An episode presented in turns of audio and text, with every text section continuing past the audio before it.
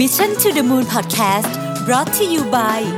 สีจัน everyday matte lipstick เนื้อนแน่น ทาง่าย พร้อมกว่าทุกสถานการณ์ สวัสดีครับ ยินดีต้อนรับเข้าสู่ Mission to the Moon Podcast นะครับ คุณอยู่กับประวิทานุสาหะครับ วันนี้จะมาชวนคุยเรื่องของ extrovert introvert และ ambivert นะครับ ถ้าใครฟังจบแล้วยังไม่ค่อยแน่ใจว่าตัวเองเป็นยังไงเนี่ยนะครับ ลองทำแบบทดสอบตอนท้ายดูก็ได้นะครับ เราจะโฟกัสวันนี้เนี่ยไปที่ประเด็นของการใช้ชีวิตในออฟฟิศเป็นหลัก คือ introvert และ extrovert เนี่ยจุดที่เรามักจะเจอ เรียกว่าเป็นจุดที่บางคนอาจจะเจออุปสรรคบ้างนิดหน่อยเนี่ยคือตอนที่อยู่ที่ environment ที่เป็นออฟฟิศเนี่ยครับเพราะว่าหลายอย่างเรามักจะควบคุมหรือเลือกเองไม่ได้นะฮะทีนี้เราเริ่มต้นอย่างนี้ก่อนดีกว่านะครับไอ้คำนี้มันมาจากไหนนะฮะ คือคำนี้เนี่ยมาจากคาวจุงนะครับทุกท่านคงรู้จักคาวจุงดีนะครับ เขาพูดถึงประเภทของบุคลิกภาพ จริง ๆ แล้ว introvert extrovert เนี่ยโฟกัสไปที่พลังงานเป็นหลักนะครับถ้าเอาความเข้าใจแบบของคนทั่วๆไปก็คือว่า introvert คือคนที่ต้องมีเวลาส่วนตัวเยอะๆ ส่วน extrovert เนี่ยใช้พลังได้รับพลังจากคนอื่นนะครับ ซึ่งก็ถูกส่วนหนึ่งแล้วกันต้องใช้คำนี้นะครับ แต่ introvert กับ extrovert เนี่ยก็ยังมีหลายประเภทหรือหลายระดับอีกนะครับ เรามาดูที่ introvert กันก่อนนะครับ introvert เนี่ยจริงๆ โดยหลักการแล้วก็คือว่าเป็นคนที่ชาร์จพลังด้วยกันอยู่คนเดียวนะครับ มันมีงานชิ้นหนึ่งที่เขียนโดยโจนาธานชีกนะครับเป็นนักจิตวิทยานะครับเขาพูดถึง นักเรียนปริญญาโทของเขานะฮะว่ามันมีจริงๆแล้วเนี่ยหลังจากที่เขาสังเกตดูเนี่ย introvert เนี่ยมีอยู่ด้วยกันทั้งหมด 4 level ของการเป็น introvert นะครับ ซึ่งแต่ละ level เนี่ยมีวิธีการบริหารจัดการตัวเองที่แตกต่างกันไปนะครับ level ที่1เนี่ยเราเรียกว่า social introvert นะครับ ซึ่ง social introvert เนี่ยอาจจะใกล้เคียงกับ ลักษณะที่คนทั่วไปเข้าใจเกี่ยวกับ introvert มากที่สุดนะครับคนเหล่านี้ที่เป็น social introvert เนี่ยจะชอบอยู่คนเดียวนะครับหรือว่าถ้าเกิดว่าจะไป hang out กับใครเนี่ยก็ชอบกลุ่มเล็กๆนะครับมากกว่ากลุ่มใหญ่นะครับแต่คนเหล่านี้ไม่ได้ขี้อายนะฮะแล้วก็ไม่ได้รู้สึกกังวลใจที่จะต้องอยู่กับคนอื่น แค่ว่าเลือกจะชอบ ที่จะอยู่คนเดียวหรืออยู่กับคนกลุ่มเล็กๆ เท่านั้นเอง แต่อยู่กับคนอื่นก็ได้ไม่มีปัญหาอะไรนะครับ อันที่สองเรียกว่า thinking introvert นะสำหรับ thinking introvert เนี่ยนะครับ ก็ไม่ได้มีปัญหากับการเข้าสังคมแต่อย่างใด แต่ว่าหลายครั้งเนี่ยมักจะหลุดเข้าไปอยู่ในห่วงความคิดของตัวเองนะฮะ เป็นคนที่ทำ self reflective คือการมองตัวเองเนี่ยเก่งมากนะครับ แล้วก็เป็นคนที่คิดแบบ ไม่ใช่คิดวนไปวนมา แต่คิดแบบลึกซึ้งได้ดีนะครับคือเรียกว่าเวลาอยู่ในห่วงความคิดของตัวเองเนี่ยจะเป็นช่วงเวลาที่ทำอะไรได้เยอะนะครับอันที่3เนี่ยเรียกว่า anxious introvert นะฮะ anxious introvert เนี่ยไม่ชอบอยู่กับคนชอบอยู่คนเดียวนะครับแล้วก็แม้ว่าบางทีอยู่คนเดียวเนี่ย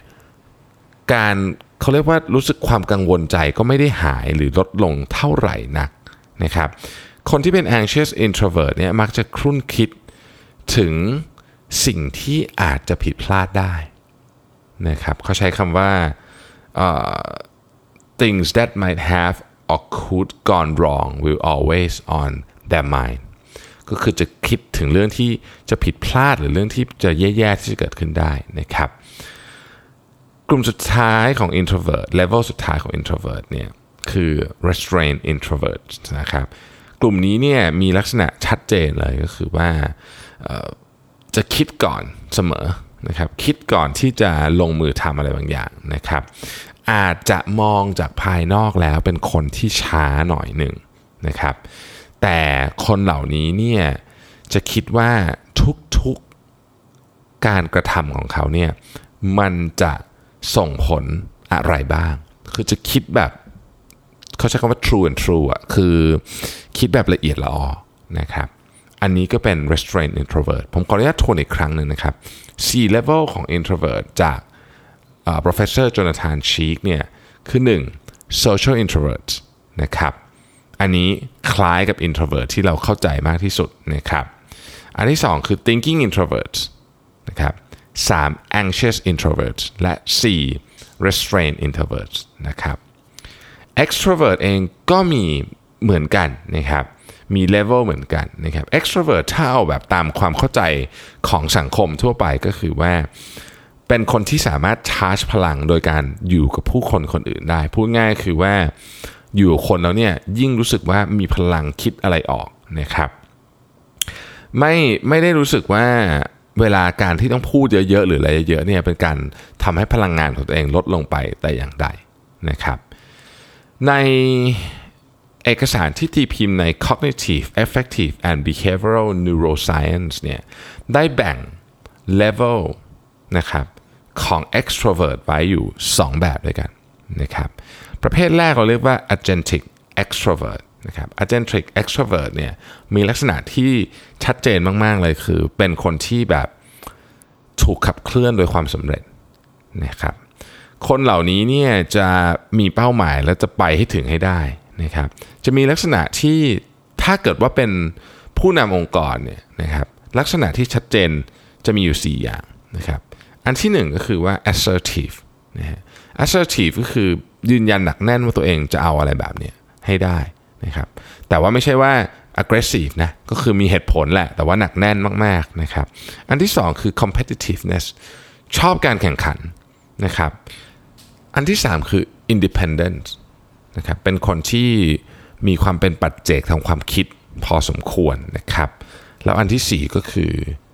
courageousness นะครับเป็นคนที่มีความกล้าหาญกล้าหาญนี่คือแบบว่ากล้าเสี่ยงอะไรแบบนี้นะฮะอารมณ์ประมาณแบบนี้นะครับ คนที่อยู่ในกลุ่ม agentic agentic extrovert เนี่ยจะไม่ได้รู้สึกอึดอัดเวลาต้องเป็นจุดสนใจนะครับหรือเป็น center of attention นะฮะ ถ้าเกิดว่ามีโอกาสคนเหล่านี้มักจะพยายามเป็น leadership role ก็คือคือคือเวลาเห็นโอกาสอะว่าเราสามารถที่จะนำเรื่องใดเรื่องหนึ่งได้ ไม่จำเป็นจะต้องเป็นผู้นำองค์กรอย่างเดียว แต่สมมติว่าสามารถนำการประชุมได้เนี่ยคนเหล่านี้ก็จะพยายามทำนะครับ กลุ่มที่ 2 ของ extrovert เนี่ยชื่อว่า affiliative extrovert นะครับ คนเหล่านี้เนี่ยเขาใช้คำว่าเป็น social butterflies นะครับ คือเป็นคนที่อยู่ใกล้ๆ แล้วรู้สึกว่าเออคนนี้เป็นคนที่คุยเก่งเนาะ เป็นคนแบบfriendly เป็นคนอบอุ่นนะครับถ้ากิจกรรมประเภท break the ice เนี่ยคนเหล่านี้จะเก่งมากนะคือสามารถที่จะคุยเริ่มคุยกับใครก็ได้นะครับ คนเหล่านี้ให้ความสำคัญกับ relationship มากๆนะครับ แล้วก็จะมีเพื่อนที่เป็นกลุ่มใหญ่นะฮะเราใช้เวลากับเพื่อนค่อนข้างเยอะนะครับ สุดท้ายคือ ambivert นะฮะ ambivert นี่อยู่ตรงกลางนะครับ Barry Smith เนี่ยเป็นอาจารย์อยู่ที่ University of Maryland ที่ศึกษาเกี่ยวกับเรื่องจิตวิทยาของมนุษย์โดยเฉพาะเนี่ยบอกว่า ambivert เนี่ยคือคนส่วนใหญ่ของโลกนี้นะครับประมาณ 68%ของประชากรโลกเนี่ยเป็น ambivert นะครับ ambivert เนี่ยต้องบอกว่าเป็นคนที่อยู่ใน ภาวะแวดล้อมที่มีคนเยอะก็อยู่ได้นะครับ แต่ก็ชอบและให้ค่ากับการอยู่คนเดียวเหมือนกันนะครับ สิ่งที่สำคัญของ ambivert ก็คือ ไม่สามารถที่จะอยู่ในมุมใดมุมหนึ่งได้นานเกินไป ยกตัวอย่างเช่นอยู่คนเดียวนานเกินไปก็ไม่ไหวนะครับ จะให้อยู่กับคนเยอะๆนานเกินไป ก็ไม่ไหวเหมือนกัน สำหรับ ambivert เนี่ยkeyword เลยที่ใช้ชีวิตแล้วจะมีความสุข แล้วก็ productive ก็คือคำว่า balance นะครับอันเนี้ยคือสามารถที่จะเป็น extrovert ก็ได้ เป็น introvert ก็ได้ขึ้นอยู่กับสถานการณ์ แต่ต้อง balance ตัวเองเป็นนะครับหลังจากฟังทั้งหมดนี้แล้วเนี่ยถ้าท่านยังไม่แน่ใจว่าท่านเป็นประเภทไหนเป็น ambivert เป็น introvert เป็น extrovert เนี่ยสามารถไปลองทำ quiz ได้นะครับ quiz นี้เนี่ย มาจากอาดัมแกรนนะครับอาดัมแกรนก็เป็นนักเขียนเป็นนักจิตวิทยาชื่อดังเป็นอาจารย์ด้วยนะครับ ทีนี้เราอยากให้ถ้าเราอยากให้คนอื่นทำด้วยนี่ก็เป็นเรื่องที่ดี ในทีมทำว่าเป็นคน introvert extrovert หรือ ambivert เราจะได้คุยกับเขาแล้วเราจะได้เข้าใจเขามากขึ้นนะฮะทีนี้เอาล่ะ สิ่งหนึ่งที่สำคัญมากที่ผมจะขอเน้นเลยนะฮะก็คือว่าไม่ว่าคุณจะเป็น แบบไหน ก็ตาม ไม่มีความจำเป็นอะไรต้องเปลี่ยนนะครับ ทุกคนสามารถที่จะประสบความสำเร็จในแบบของตัวเองได้ คนเก่งๆจำนวนมากบนโลกใบนี้เป็น introvert เช่น Steve Jobs Bill Gates เป็นต้นนะครับ หลายคนก็เป็น extrovert คือมันมีหมดอะทุกด้านนะครับ ทีนี้ เราก็จะพูดถึงประเด็นที่ว่า แล้วเราจะสามารถในออฟฟิศในสิ่งแวดล้อมของออฟฟิศเนี่ยซึ่งแน่นอนอะมันจะไม่ได้เป็นแบบทุกอย่างที่เราอยากให้มันเป็นนะครับ เพราะมันมีคนอื่นอยู่ด้วยเนี่ยเราจะสามารถทำยังไงให้เราอยู่แล้วอยู่ในสภาวะที่แข็งแรง สามารถที่จะสร้างมูลค่าสร้าง value ให้ดีที่สุดได้ในขณะเดียวกัน เราก็ไม่แบบเป็นโรคประสาทไปซะก่อนนะจะว่างั้นนะครับ สำหรับ introvert เนี่ยนะฮะมีด้วยกันทั้งหมด 4 ข้อนะครับผมขออนุญาตไล่ให้ฟังก่อนเดี๋ยวจะเล่า in detail ให้ฟังนะครับหคือ control your environment ควบคุมสิ่งแวดล้อมของคุณ 2. โฟกัสไปที่กิจกรรมที่เป็น one on one นะครับ 3. ลดสปีด 4. เตรียมตัวเสมอสำหรับการประชุมนะครับอะอันที่ 1 control environment นะฮะออฟฟิศสมัยใหม่เนี่ย open floor plan นะเป็น สิ่งที่ได้รับความนิยมสูงมากนะครับผู้บริหารยุคใหม่เนี่ยหลายคนก็ลงมานั่งอยู่กับทีมเลยใน open open floor plan นะฮะและแน่นอนว่าเวลาคนอยู่ด้วยกันเยอะๆ ในที่ที่มันไม่มีอะไรกั้นเลยเนี่ยสิ่งหนึ่งที่เกิดขึ้นก็คือความวุ่นวายนะครับเสียงอีกคนหนึ่งคุยโทรศัพท์นะครับอีกคนหนึ่งจับกลุ่มคุยกันอยู่นะครับบางทีเขาก็ brainstorm กันตรงโต๊ะนั่นเลยนะฮะซึ่งเวลา brainstorm เนี่ยมันจะมี energy ออกมา ถ้าเกิดว่าเรากำลังนั่งคิดอะไรอยู่คนเดียวเนี่ยเราจะรับรู้ได้ถึง energy อันนี้ด้วย ซึ่งอาจจะไม่ดีสำหรับเรานะครับดีสำหรับเขาอาจจะไม่ดีสำหรับเรานะดังนั้นเนี่ย Open Floor Plan เนี่ยไม่ค่อยเวิร์กเท่าไหร่กับกับ introvert ต้องบอกงี้ก่อนนะครับจึงเป็นสิ่งที่สำคัญมากที่ออฟฟิศจะต้องจัดมุมที่เป็นคามคอร์เนอร์ให้ ไปที่เงียบๆที่เขาสามารถลงไปนั่งคิดนั่งทำงานคนเดียวได้นะฮะอันที่สองนะครับ focus on one on one attention การทำงานเป็นกลุ่มใหญ่มาก ๆ หรือการต้องพูดต่อหน้าคนเยอะ ๆ เนี่ย เป็นสิ่งที่ introvert ไม่ชอบนะครับ จะว่าไปกลุ่มเล็กก็ยังอาจจะไม่ดีเท่าการคุยกันแค่ 2 คน ยกตัวอย่างเช่นคุยกับเจ้านายของคุณ 2 คน แบบนี้จะทำให้ conversation ต่าง ๆ เนี่ย มันลงลึกนะครับ แล้ว คุณจะสามารถแสดงศักยภาพมาได้มากที่สุดตอนนี้ถ้าหากว่าคุณเป็น introvert นะครับดังนั้นเนี่ยสิ่งที่แนะนำก็คือว่า สมมุติว่าคุณมีเรื่องหนึ่งที่คุณต้องคุยกับคนสักสามคนเนี่ยนะฮะคุยทีละคนจะดีที่สุดสำหรับคุณนะครับ ข้อต่อไปคือ slow down นะฮะ slow down นะจริงๆ ในสภาวะแวดล้อมของออฟฟิศเนี่ยมันเป็นสิ่งที่หมายถึงเริ่มต้นปุ๊บเนี่ยมันก็จะแบบหมุนไปเรื่อยๆเร็วมากนะครับเขาใช้คำว่า go go go ก็คือแบบเอาจบอันนี้เดี๋ยวทำอันนั้นต่อ จบอันนี้เดี๋ยวทำอันนั้นต่อนะครับแต่สภาวะแวดล้อมการทำงานแบบนี้เนี่ย introvert จะไม่ได้แสดงศักยภาพอย่างเต็มที่นะครับบางทีเนี่ยคนที่เป็น introvert ต้องนั่งครุ่นคิดอยู่กับตัวเองนะครับ นั่งแล้วก็คิดว่าเออฉันอยากจะทำเรื่องอะไรเรื่องนี้มันส่งผลยังไงกับฉัน คิดแบบนี้เนี่ย introvert จะต้องบอกสมาชิกในทีมคนอื่นว่า เพราะว่าเราเป็น introvert เราจำเป็นที่จะต้องมีเวลาแบบนี้นะครับ ดังนั้นเนี่ยโปรเจกต์บางอย่างที่มันต้องใช้ความคิดแบบดำดิ่งอยู่คนเดียวเนี่ยเหมาะกับคุณและเมื่อมีโปรเจกต์แบบนี้ขึ้นมา คุณควรจะเสนอตัวไปรับ นะครับในขณะเดียวกันบางบางบางสถานการณ์คุณก็ต้องบอกกับคนอื่นว่าเอออันนี้ไม่ค่อยเหมาะกับฉันเท่าไหร่นะครับ อันสุดท้ายครับ ประชุม เตรียมตัวสำหรับการประชุม เรื่องนี้สำคัญมากๆสำหรับ introvert เหตุผลก็เพราะว่าไม่ว่าคุณจะชอบหรือไม่ชอบก็ตามเนี่ยการประชุมน่าจะอยู่กับ Office Environment ไปอีกนานนะครับอีกนานผมเองก็ไม่ได้เป็นคนชอบประชุมเยอะแต่มันก็หลีกเลี่ยงไม่ได้จริงๆ นะครับมันมีมุกอันหนึ่งที่ที่สีจันชอบเล่นก็คือว่า เดี๋ยวเรามาประชุมกันว่าเราจะลดการประชุมได้ยังไงนะครับคือมันมันเป็นมันเป็นมุกแต่บางทีมันก็เป็นอย่างนั้นจริงๆนะหรือว่าประชุมเสร็จเนี่ยเราสรุปว่าเดี๋ยวเราประชุมกันต่ออะไรแบบนี้คือ คือมันเป็นมุกตลกที่เราเล่นกันเพื่อที่จะคอยเตือนตัวเองว่าอย่าประชุมเยอะเกินไป แต่ทั้งนี้ทั้งนั้นเนี่ยยังไงการประชุมเนี่ยมันก็อยู่ใน มันต้องอยู่ในการทำงานอยู่แล้วนะครับ คนที่เป็น introvert เนี่ยต้องระวังเรื่องนี้มาก ๆ เพราะคุณต้องเตรียมตัวก่อนไปประชุม คุณต้องรู้ว่า agenda ของการประชุมคืออะไร แล้วคุณต้องโน้ตไปเลยว่าคุณจะพูดอะไรบ้างในเรื่องนี้ ถ้าหากว่าคุณทำแบบคนที่เป็น extrovert คนที่เป็น extrovert เนี่ยเห็น agenda จะอ่านคร่าวๆส่วนใหญ่เขาไม่ค่อยเตรียมตัวอะไรกันเยอะมาก อาจจะมีบางคนที่เตรียมนะครับ แต่ว่าเขาสามารถเข้าไปในห้องประชุมแล้วก็คิดทุกอย่างสดแล้วก็พูดได้เลย แต่ว่าคนที่เป็น introvert ถ้าทำแบบนี้สิ่งที่เกิดขึ้นก็คือ คุณจะไม่ได้พูด เพราะคุณพูดไม่ทัน สิ่งที่คุณอยากพูดเนี่ยคุณกำลังประมวลผลอยู่ ถ้าเกิดคุณไม่ได้คิดไปก่อน แล้วพอคุณจะเอ่ยปากพูดเขาก็ไปเรื่องอื่นกันแล้วนะครับดังนั้นการประชุมเป็นที่ที่คนมารวมกัน เป็นสิ่งสำคัญที่ทำให้คุณจะต้องแสดงคนอื่นเห็นว่าคุณคิดยังไงกับเรื่องนี้ คุณจึงต้องเตรียมตัวไปก่อน จดไปเลยครับ จะพูดเรื่องอะไรบ้าง 1 2 3 4 จะแล้วไปถึงก็บอกว่า นี่คือประเด็นที่จะนำเสนอ ถ้าคุณไม่เตรียมมาการไปคิดสดเนี่ยจะเป็นเรื่องที่ยากสำหรับคุณ ถ้าคุณเป็น introvert นะครับมาดู extrovert กันบ้างนะครับ extrovert เนี่ยบางทีออฟฟิศเงียบๆ คือบางออฟฟิศต้องเงียบนะฮะ ไม่ work นะครับ มันมีอยู่ 4 4 ข้อเหมือนกันของ extrovert นะครับ ผมขออนุญาตพูดก่อน เดี๋ยวจะทวนให้ฟังนะครับ 1. seek out activity 2. embrace the busy but careful 4. อ่าสามนะครับเอ่อ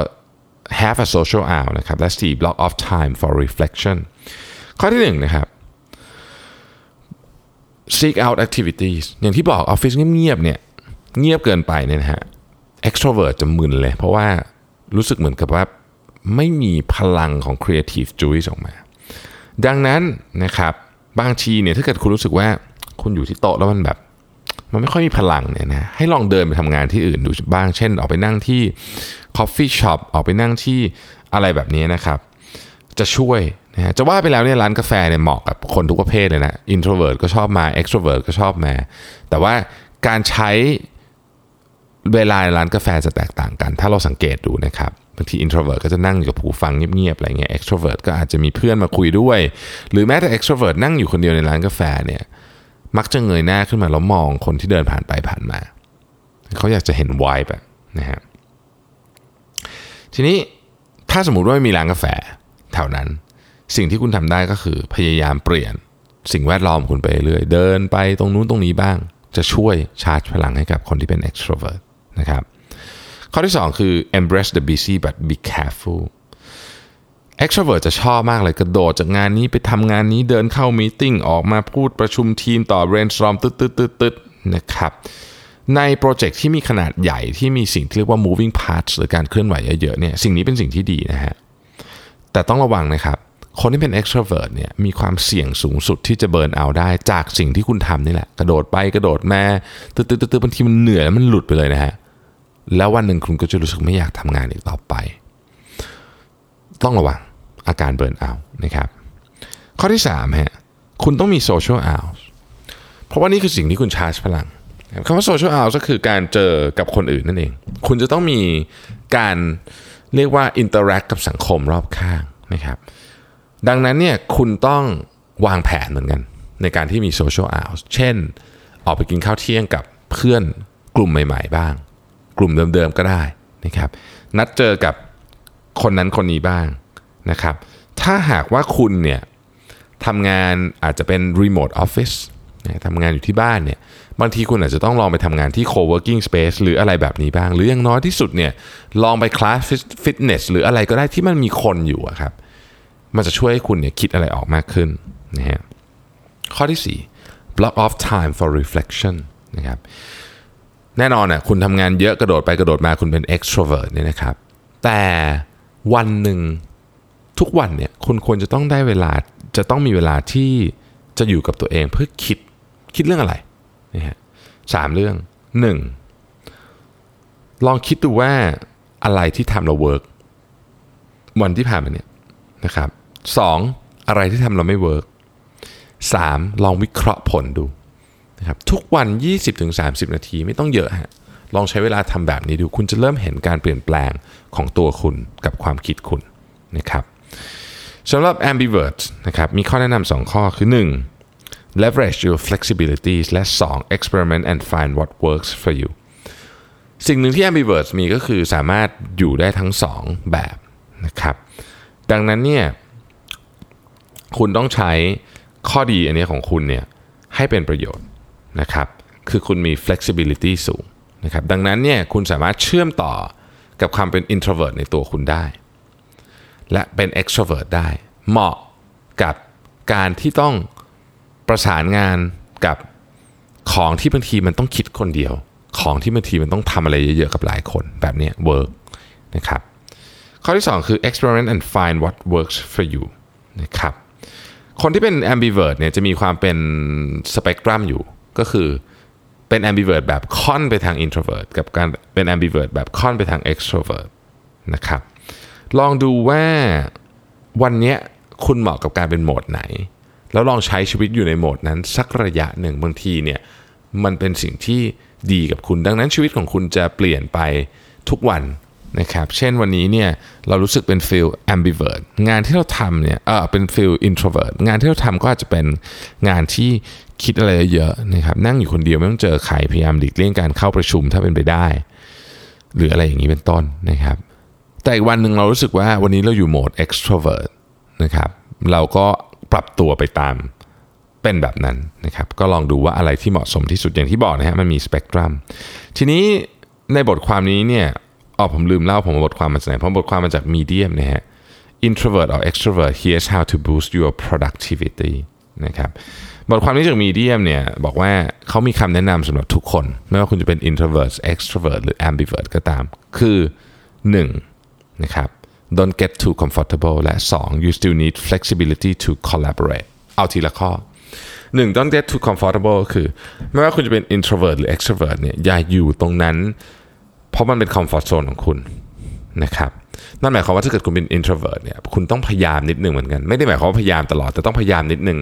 ในการที่จะไป socialize กับคนอื่นบ้างนะครับเพื่อเพื่ออะไร เพื่อที่คุณจะได้มี ความสัมพันธ์กับคนอื่นที่ดี ความสัมพันธ์กับคนอื่นที่ดีเนี่ยช่วยเรื่อง productivity ในงานของคุณแน่นอน